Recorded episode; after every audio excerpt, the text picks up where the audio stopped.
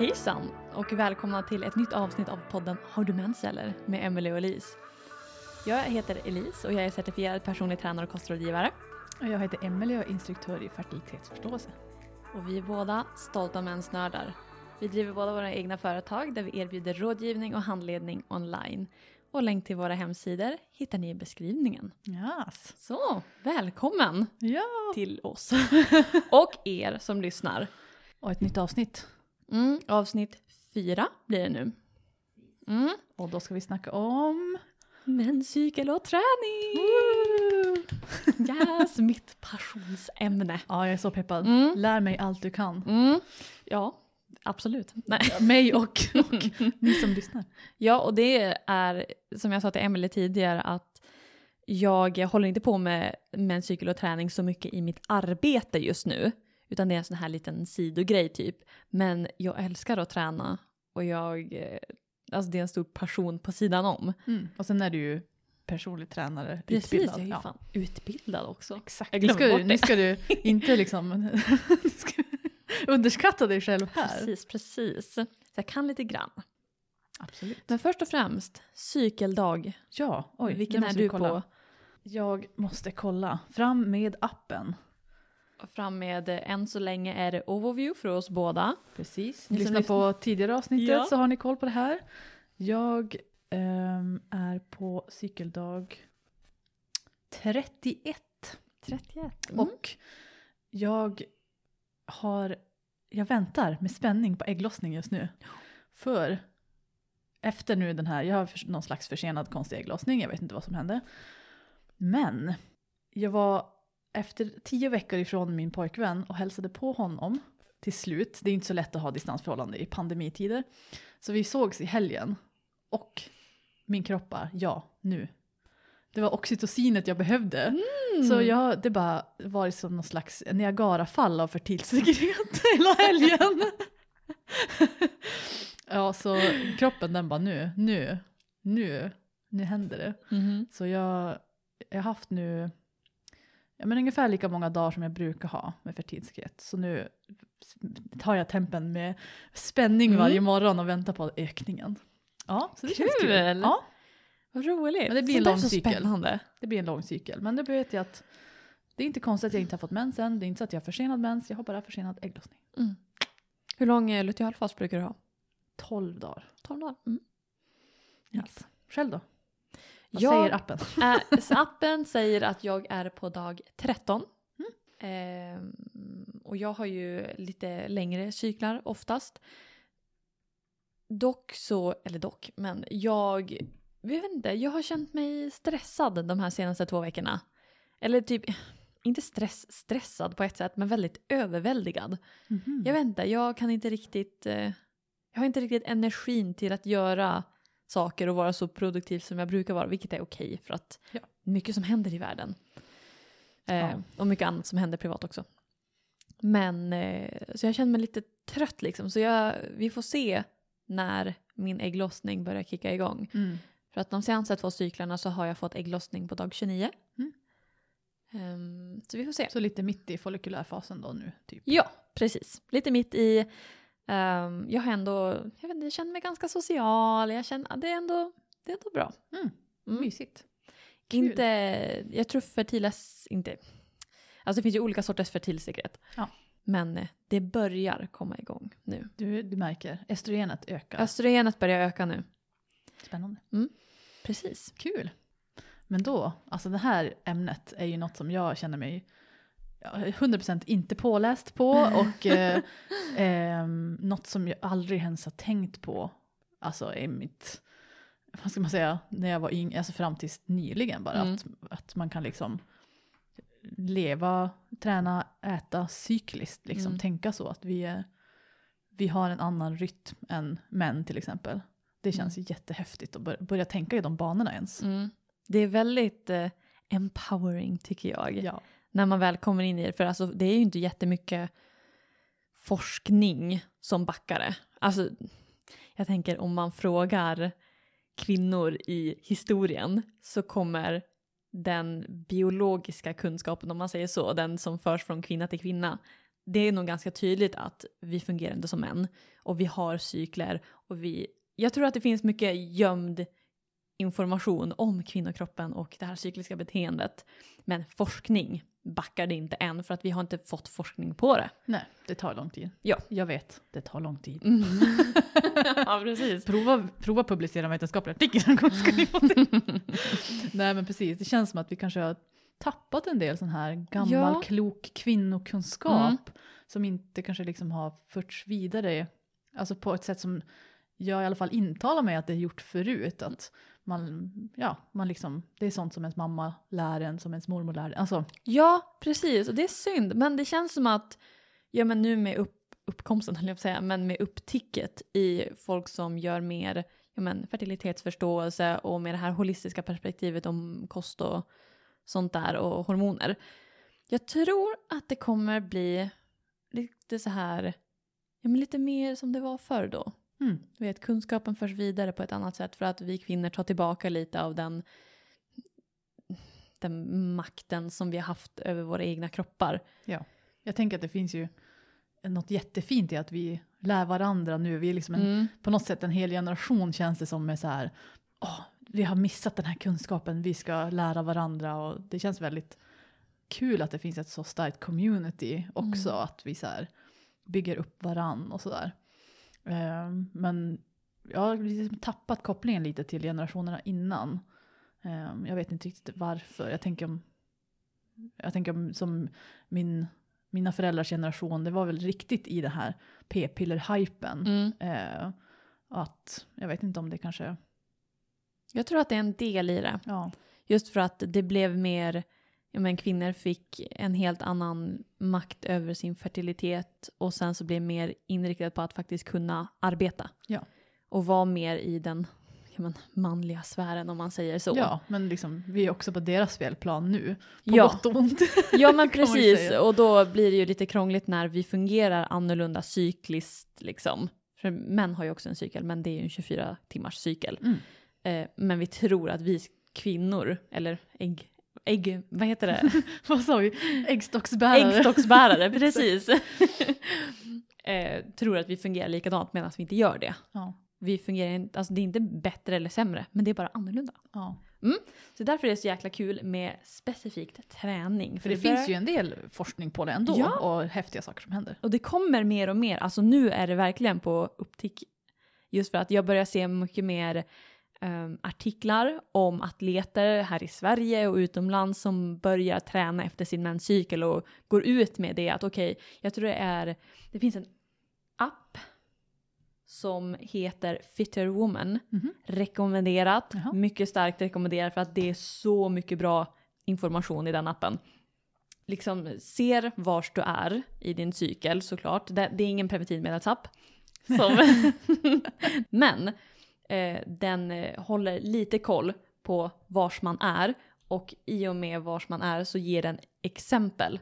Mm, På- man fyller ja, men- ändå in sen när man har mens och sånt så att den vet vilken Precis, bara fas man är i träningstips, eh, energinivåer, bara, men det här kan du göra, vad ska du göra för att till exempel värma upp? Mm. För det kan vara olika beroende på var man är i cykeln. Och ja men, återhämtning, alltså den, den är så bra. Så jag rekommenderar den. Men vi tänkte snacka lite om hur man faktiskt gör Ja, med att träna efter menscykeln. precis. Ja. Vi hade väl ett litet, som en litet smygtouchade på det i vårt eh, avsnitt om menscykeln. Mm. Tell me more. Eh, jag tänkte först börja med, alltså den kunskapen som jag hämtar är ju dels från forskningsartiklar som jag har läst. Nu minns jag inte alla, jag ska försöka leta upp några som jag tycker är bra. Mm. Ja, men vi kan länka eh, dem. som jag kan länka. Den mesta av min kunskap som jag hämtar just nu är från en som heter Dr. Stacy T. Sims Mhm. som är en nyzeeländsk, tror jag hon är. Mhm. Nyzeeländsk eller australiensk forskare. Eh, före detta atlet. Och hon började som atlet och sen insåg att ja, men jag presterar olika beroende på var jag är i min menscykel. Sen frågade hon sina tränare och bara men vad är det här? Varför är det så här? Och de bara jag vet inte. För att det, liksom, det Nej, fanns ingenting. nej.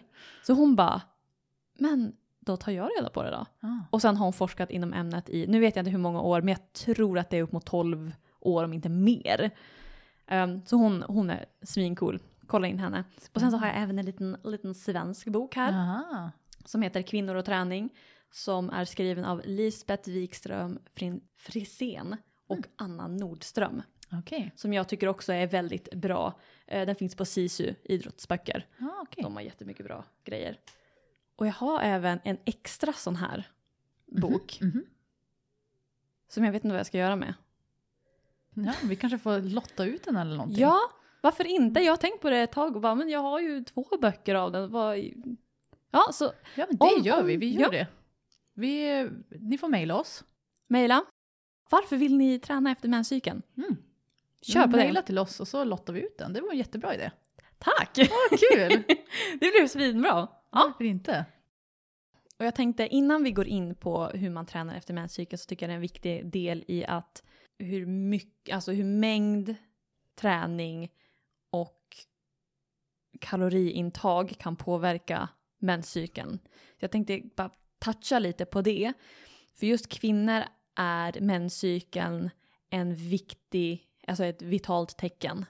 Och många som är atleter är utan menscykel. Alltså de har ingen mens och det beror oftast på enkelt förklarat, de tränar för mycket och gör av med för mycket energi i förhållande till hur mycket de tar in. Mm. Jag har varit lite i den här situationen för jag övertränade, eh, gick in i en sekundär amenorré, vilket betyder att ja, men, mensen försvinner på grund av en orsak. Och oftast är det ja, men, eh, att kroppen blir för stressad. Det är och inte balans där. Nej. Precis, det är ingen balans. Ja, men det är väl liksom en helt rimligt eh, reaktion från kroppen att det, den har inte råd att eh, liksom köra igenom en hel graviditet för att situationen är inte, det finns inte nog mycket energi, det, känns inte, det är inte tryggt och så vidare så då, då, stänger, då stänger den ner. Typ. Mm, precis. Så jag tycker det är en viktig del innan man börjar komma in i att träna efter menscykeln. Att om man märker att man ökar sin träningsmängd eller förändrar sin träningsmängd eller förändrar sitt ätmönster Om man märker det i oregelbundenheter i sin mens. Mm. Att man ska kolla över det. Äter jag tillräckligt? Är jag stressad? Stressar jag kroppen för mycket på grund av träning? För träning, om än det är fantastiskt och har många bra hälsoeffekter, så är träning en stress för kroppen. Mm. Och man kan träna för mycket. Precis. Ja. Så ja, jag nej, men det är en jättebra brasklapp liksom att, att det, det är inte svart och vitt som, som allting som vi försöker prata om känns som.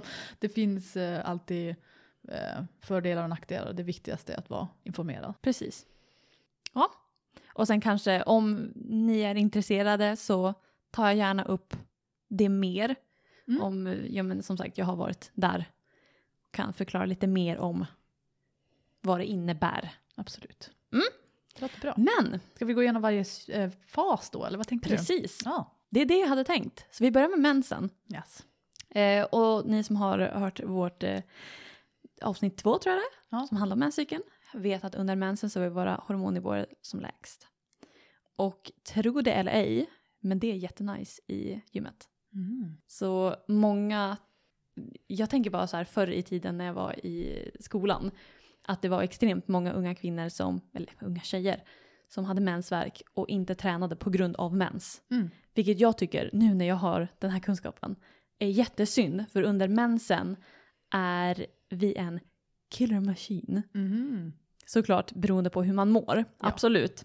Ska man ju ta det till. eh, Men rent eh, på papper Mm. så är under mensen, eftersom vi har låga nivåer av både östrogen och progesteron.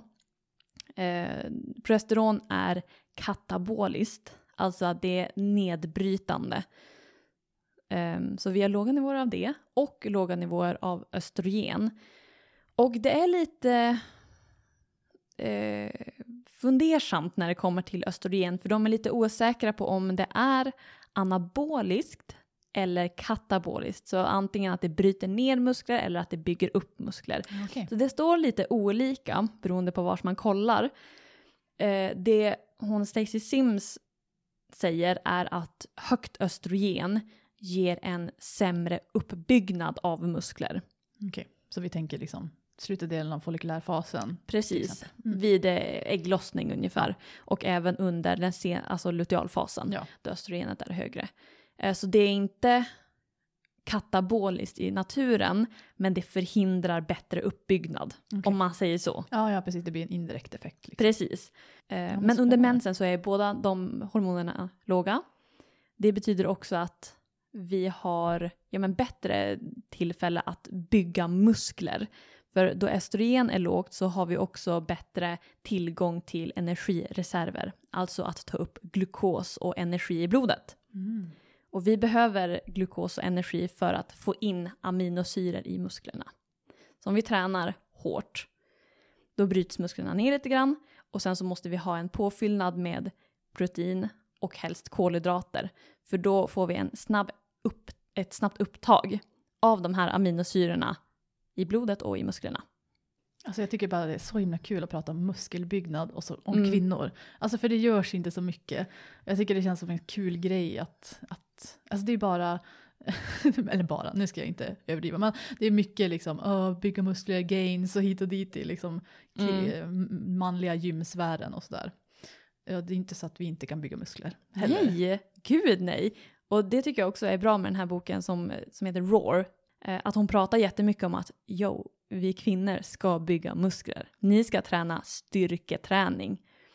In fact, liksom, vi kvinnor återhämtar oss snabbare vid så här, eh, och hur ska jag beskriva det? Om man får mjölksyra i musklerna, om man, vet, om man tränar och så känner man det här brännande. Mm. Vi kvinnor återhämtar oss snabbare från det än vad män gör på grund av liksom, eh, mängden testosteron i vår kropp. Aha, coolt. Mm, eller hur? Ja, nice. Som en män har, eh, jo men fysiologiskt, de är bättre anpassade för att bygga muskler, ge mer energi i träning och sånt där, så betyder det inte att vi kvinnor inte är duktiga på det. Nej.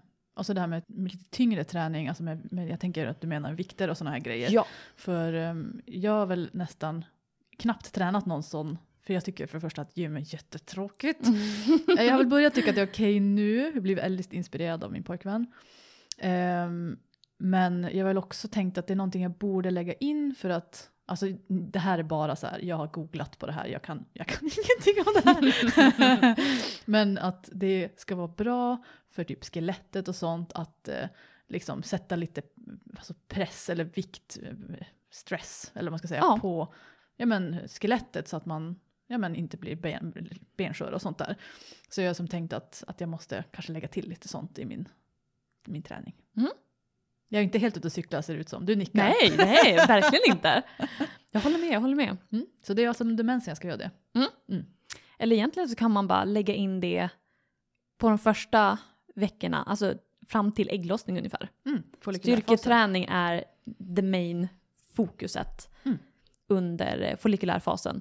Och som sagt, jag säger tung styrketräning under mensen och då menar jag um, om man inte är van gymmare så rekommenderar jag inte att köra det direkt. Om man är van vid vikter och styrketräning så rekommenderar jag att man kör, ja men, 1 till 5 reps. Och sen Ja, gånger... precis, tyngre alltså än. Mm, alltså det är, det är tung styrketräning. Annars så Eh. i vanliga fall gör man 12 eller Ja, något Ungefär hållet. 8 till 12. Man, Ja, okej. Det är en ganska stor range beroende på vad man vill åt. Men någonstans 8 till 10, 10-12. Mm.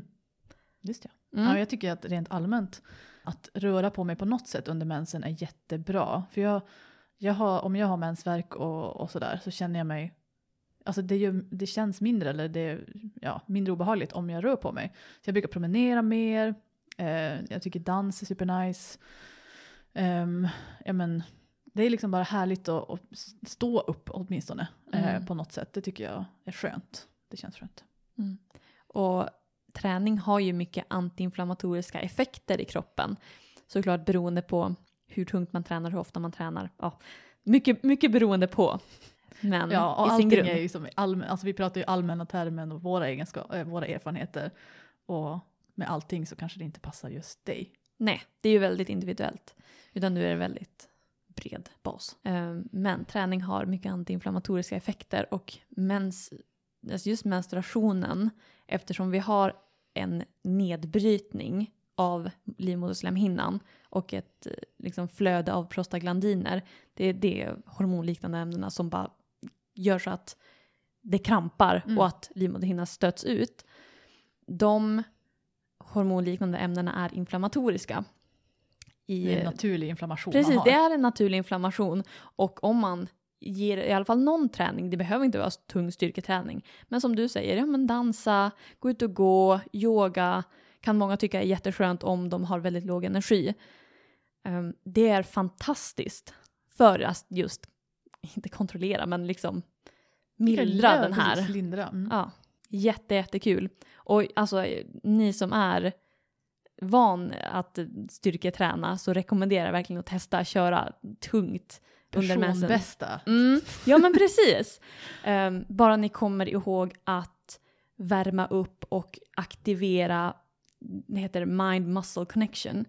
Så det betyder att jag tänker, jag ska anstränga biceps nu. Mhm. Och så värmer jag upp liksom muskeln i det att jag kopplar mina nerver till muskeln. Mhm. Det är det, tung styrketräning är fantastiskt för det. Just för att du kanske inte känner den här brännande känslan, men du aktiverar hela muskeln. Och Det blir som en mindfulness på något sätt i vilken Precis. muskel man använder. Typ. Mm. Okej. Precis, mycket bra. Mm. Ja, det har Ehm, jag aldrig tänkt på. Men jag brukar sällan träna en muskel, jag brukar mest göra helkroppsgrejer. ja, men det är också nice. Det är ju asnice. Mm, men just att man tänker på det, att man får en uppvärmning som är lite längre. Mm. och tänker på att aktivera de musklerna ordentligt innan. Men det är egentligen med all tung styrketräning. Att man ska... Ja, uppvärmning är väl alltid key, även Ja. fast det är det typ känns tråkigast. Ja. Kanske. För mig. ja. Same. värma upp. Jag brukar klättra en del. Och Mm. ja, ja, man ska väl också värma upp, men min idé av att värma upp är ju att Klättra bara, långsamt. bara klättra lätta, jättelätta grejer. Men jag, jag brukar göra samma sak. det är så här, åh ska jag köra marklyft, då kör jag marklyft fast med en lätt, lättvikt. det. Men det funkar, Ja. liksom, så länge man inte kör pang på. Nej, nej, exakt. Det är skaderisk och så vidare. Mm. Men jag tänker vi fortsätter till, Mm, mm. nu, det är fortfarande follikulärfasen, men från mensens sista dag fram till ägglossning. Och nu när är vi har mer Mm, östrogen. ja men precis. Nej, men under follikulärfasen så är det lite så här same same but different. Mhm. Eh, vi brukar ju ha mer energi och vi har ett östrogen som stegrar. Så länge vi satsar på att köra muskel eller st- styrka i första delen av menscykeln så är det mer vilken sorts styrka man kör. Jag brukar göra så att tung styrketräning eh, under mensen, så här 1 till 5 eller upp till 8 reps.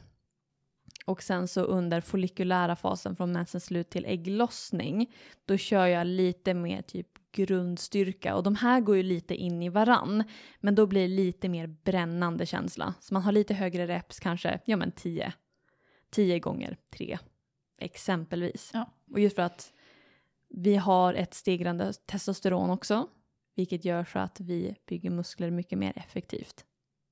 Coolt. Mm. Ja, jag blir nästan lite peppad på styrketräning. Lite peppad? alltså. Yes, yes, yes.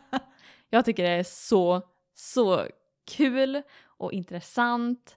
Och det bästa är att ja, om du tränar efter din menscykel, då får du bättre resultat med mindre arbete. alltså, För att du Work- jobbar med din biologi och fysiologi. ja, men precis så här, work smarter not harder liksom. Mm. Ja men strålande. Så det är lite same same. Så jag tänker vi går över till ägglossning nu. För Ja. då blir det en skift Ja. i både hormoner och träningsmängd liksom. Eller träningstaktik. Ja. För under ägglossning så är ju, beroende på hur man mår så kan man ju ändra träningen lite grann. Det är samma sak med mensen. För i follikulära fasen då är vi liksom mer, jag höll på att säga normal, men Ja. man känner inga symptom och man är oftast, ja, man har ganska bra energi. Och under ägglossning, antingen om man känner sig lite platt, för den här östrogendippen kan många ju känna sig att de får ont i huvudet och bara mår piss under ägglossning. Um, så då kan man ju ta ett steg tillbaka, göra någon yoga, göra mer mindfulness-grejer och röra på sig lite mer lugnt. Mm. Men annars om man känner att man har mycket energi, jag är en sån som har alltså energi till tusen under ägglossning. Ja, jag brukar också vara lite hög på... Som vi sa eh, när det nu var hög på ens menscykel. Exakt. Men då är det perfekt tillfälle att antingen göra som under mensen, att ta den här energin till fånga lite granna och köra tungt. Ehm, jag brukar ha, jag blir lite för jittrig typ under ägglossning så jag har inte riktigt tålamodet att köra tyngre styrketräning. För då är det lite mer vila ehm, och sånt där. Men det man kan köra är typ plyo, så här explosiva grejer. Plyo, jag vet Mm. inte vad det är för någonting. Plyometrics. Jaha. Det är explosiva mus- ehm, Tänker du crossfit eller? Är Typ. det också sånt? Ja, crossfit är jätteexplosivt, jättemycket plyo i det. Men du vet, man bara hoppar mycket, man gör snabba rörelser, ehm, kanske bara fem gånger typ. Är det det man brukar kalla hit också eller? Det är lite skillnad. Okej. Ehm, men de kan gå in i varandra lite grann. För det, det är väl high intensity training Mm. om jag har förstått det rätt. Ja, eh, jag tänkte precis säga det. För hit kan man också köra om man känner att man har mycket energi. Ehm, och det är även under ägglossning som vår metabolism är långsammast. Eller vi har liksom, just för att vi har eh, mycket, det är så konstigt för att vi har mycket energi men vi har ganska långsam metabolism. Nu vet jag inte om jag sa fel om det är den är långsammast under ägglossning eller om den är långsammast under eh, mensen. Jag minns Ja, inte exakt. Men liksom under Men, de andra faserna är den högre i alla fall. Ja. Ja. Eh, follikulära fasen, då är metabolismen långsammare. Det kan vi säga. Mm. Så under ägglossning kan man köra hit. Och hit är mer högintensivt, pulsen upp i halsen. Du vet när man får ont i huvudet. Den Alltså här. Typ löpning, kan det passa där? Man kan Tung köra löp- löpning, eller- absolut. Att man kör, du vet, joggar en kilometer, eller kortare, typ joggar 500 meter, Ja, intervaller och tok. Mm. springer. Fem, inte fem kilometer. 500 meter. 500 meter, precis. Men eh, att det är mycket mer, och då kör man oftast bara max 30 minuter. Ja. Så det är en väldigt kort, intensiv, alltså jag kör inte hit just nu för att min kropp är jättelätt stressad och jag körde mycket hit tidigare och För det blir, vi sa att alla typer av träning är en sorts stress, men just högintensiv träning stressar ännu mer än låg. ja, mycket, mycket mer. Ehm, för att det är ett otroligt kortisolpåslag. Just för att du pushar din kropp till det maximala. Och det är samma med, vad ska man säga, mental stress, eller vad man ska säga, Mm. att det också, det blir obalanser mellan liksom, könshormonerna och de här stresshormonerna. Mm, precis.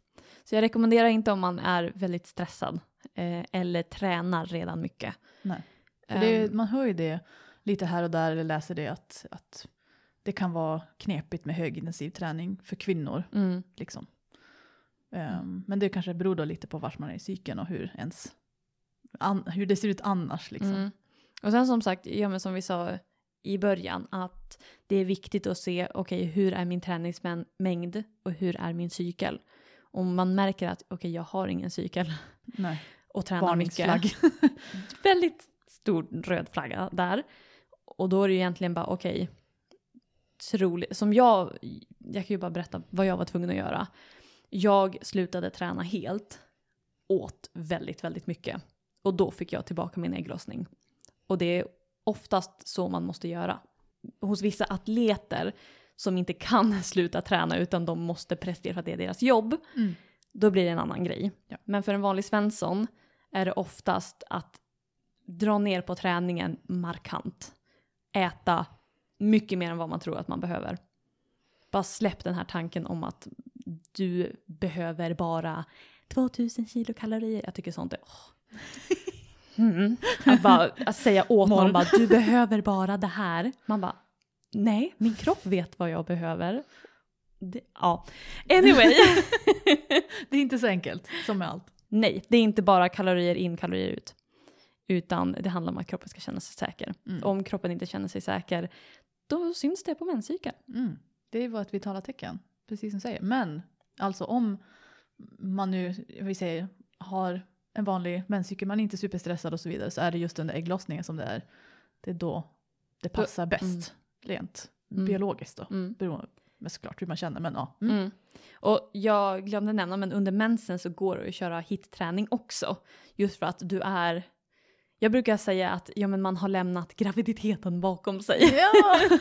Så att kroppen är så inställd på prestation under mensen just för att alla hormonnivåer är låga. Vi är inte på G att ha ägglossning, vi är inte på G att kanske bli gravida. Så kroppen bara, ja men fan Fokus vi kör. kan vara på annat. Ja, Ja. så hit kan man också köra under eh, menstruation. Jag väljer att inte göra det för att jag brukar oftast inte ha den sortens energi. Nej. Nej, det krävs ju helt klart mer energi för att göra Ja, och det är träning. mycket mentalt i Ja. hitträning. Och då tycker jag att under, ehm, under ägglossning är det enklare. Mm. Ja, men det är ju både en fysisk aspekt och en mental aspekt såklart. Mm. Spännande. Eh, så, då hade jag tänkt gå över till den luteala fasen. Yes. Som jag sagt eh, i tidigare avsnitt att det är typ min favoritfas för att jag pratar om den så jäkla mycket. Ja, men den är viktig. Mm. För är, vi har ju bara den om vi ägglossar Mm. också. Och det är så fantastiskt för att det har ju progesteron också. Och det är tyvärr mycket om man har eh, symptom så är det oftast på grund av bristande progesteron. Så det är inte nice. Eh, För progesteron är så, det är antiinflammatoriskt och skyddar, jag tror det var, eh, det skyddar kroppen i alla fall. Det är bra grejer. Ja, det är väldigt bra grejer. Men som jag nämnde i början, då progesteron kickar in, progesteron är kataboliskt, alltså det bryter ner musklerna. Det Ehm, låter inte bra. Nej!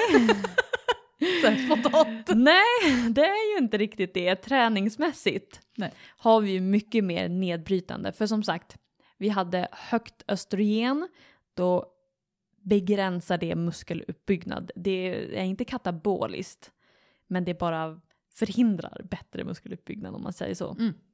Så under luteala fasen, när vi har östrogen som förhindrar uppbyggnad, progesteron som aktivt bryter ner muskler, så är det så här en one-two combo på att det är inte jättenice där va. Nej, det låter inte optimalt. Mm. Så jag brukar köra på det här att under den första tiden när progesteron långsamt börjar stegra, då kan vi fortfarande köra, ja men om man vill kan man köra högintensivt om man har energi till det. Vi har ju lågt östrogen där, eh, precis liksom under tiden slash efter ägglossning har varken progesteron eller östrogen börjat höjas. Så vi har en tid där vi kan köra högt, liksom hög energi. Eh, men sen när det börjar när progesteron börjar kicka in och när östrogenet börjar kicka in så kan vi gå över till lite mer uthållighetsträning. För under den luteala fasen har vi mer fria fettsyror i blodet så vi använder fett som energi mer effektivt än kolhydrater och glukos. Så det och under, eh, jag tänker ni som inte, nu har ju jag läst Jag sitter här och pluggat, bara, du bara Oh my va? god. Eller hur? Att det händer så mycket grejer. Tänk, det finns ju olika sorters träning. Det finns aerob och anaerob. Den med syre eller den utan syre. Enkelt. Hitträning är utan syre. För att du arbetar så pass snabbt och intensivt så att musklerna och kroppen hinner inte fylla på med syre. Du andas inte tillräckligt snabbt helt enkelt. Nej, nej. Uh, medans typ vanlig styrketräning är oftast lite mer aerobt, alltså mer syresatt. Um, och när jag pratar om uthållighetsträning, då pratar jag om det mer syresatta träningen. Mhm.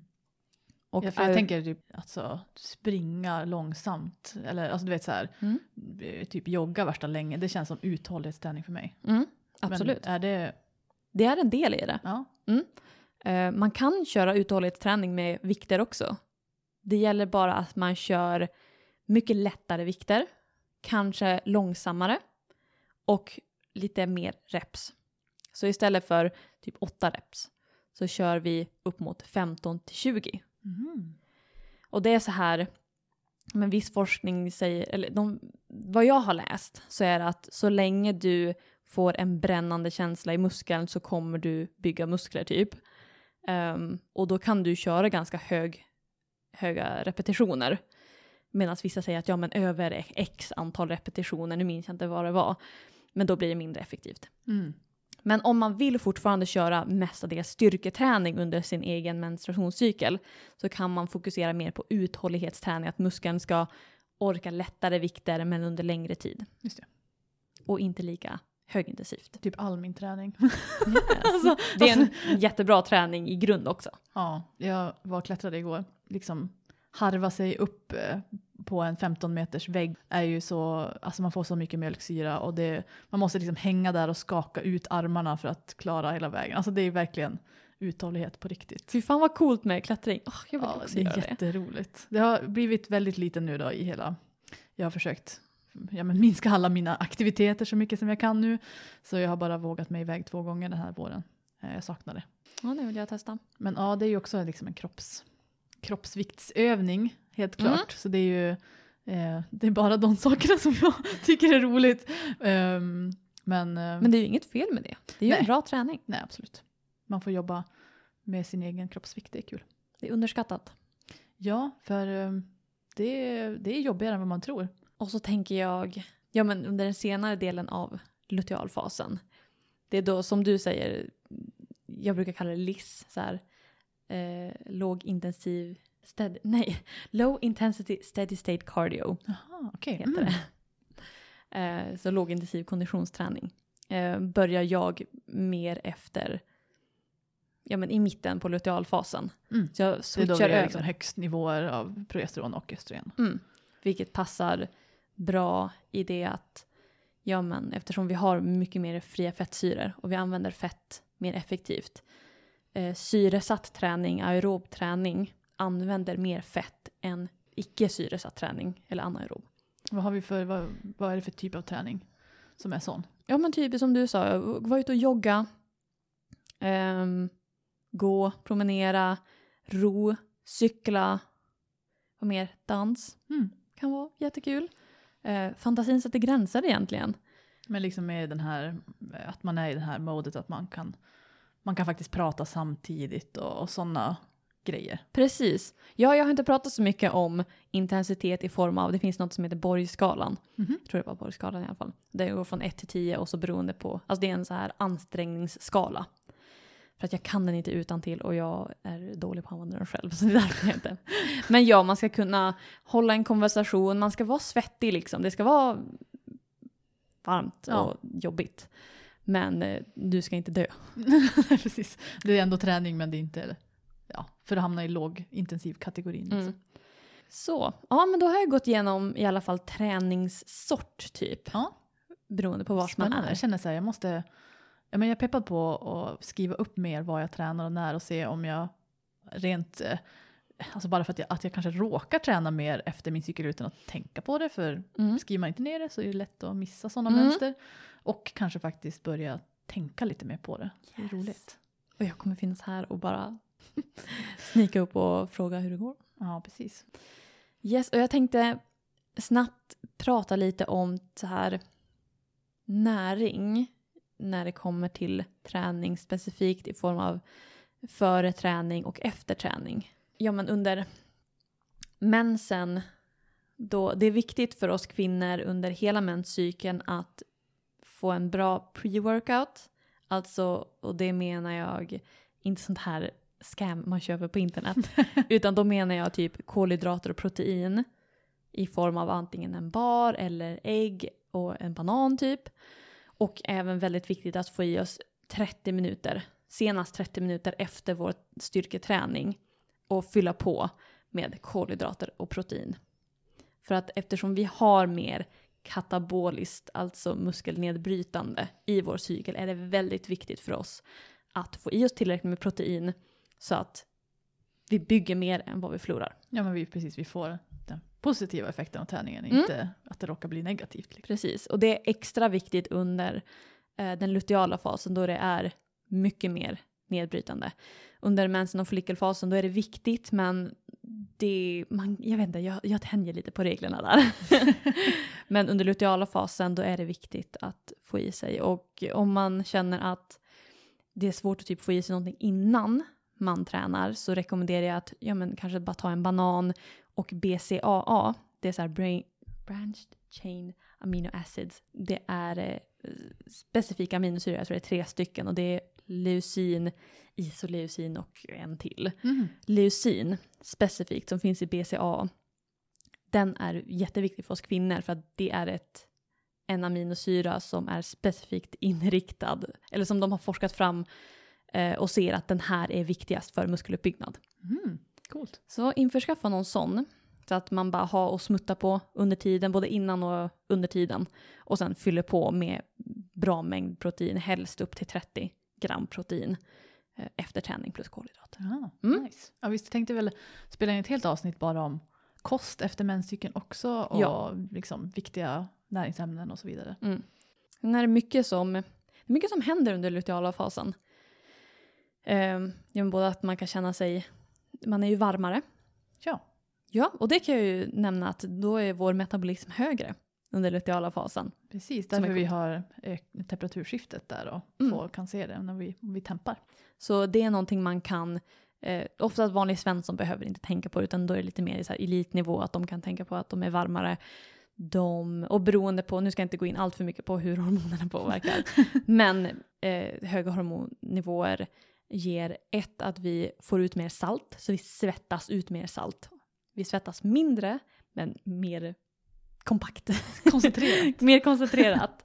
Så att det är viktigt att vi fyller på med både vätska ehm, och salter. För annars kan vi få, vi har mer risk för att bli överhettade Mm. under luteala fasen. Så det är viktigt. Det. Ehm, Jag känner mig lite så här overwhelmed eh, Mm. med all info. Och så här, oj, jag vill, åh, det här är jättespännande, jag vill gärna göra det här, men så här, oj, var ska jag börja? Oj, hur ska jag tänka? Jag vet inte riktigt, ska man, kan vi ge någon slags liten ja. eh, första saken att tänka på eller någon slags liten Mm. summary eller någonting. Vi, vi skriver ju såklart eh, i beskrivningen också en sammanfattning av avsnittet, men, ja. men jag tänker bara så här. Och jag tänker att man kan börja med att ett, eh, kolla sin cykel. Så här, eh, använda appar eller se på ett ungefär hur lång en cykel är. Och sen göra ett träningsschema. Mm. är, för om än det är, eh, ja men det fluktuerar och växlar, så är det väldigt nice att ha en översikt på sin cykel.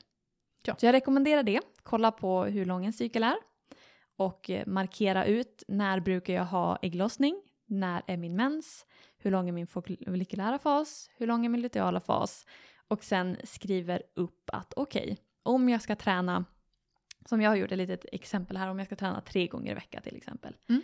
Då har man under dag två på mensen, då tränar jag tung styrka, sen vilar jag två dagar, sen kan jag träna tung styrka igen, sen vilar jag två dagar och så ändrar jag för då kanske jag har kommit in i den follikulära fasen och då kanske jag vill köra mer ja, basstyrka, där 10-12 reps istället för lite mindre.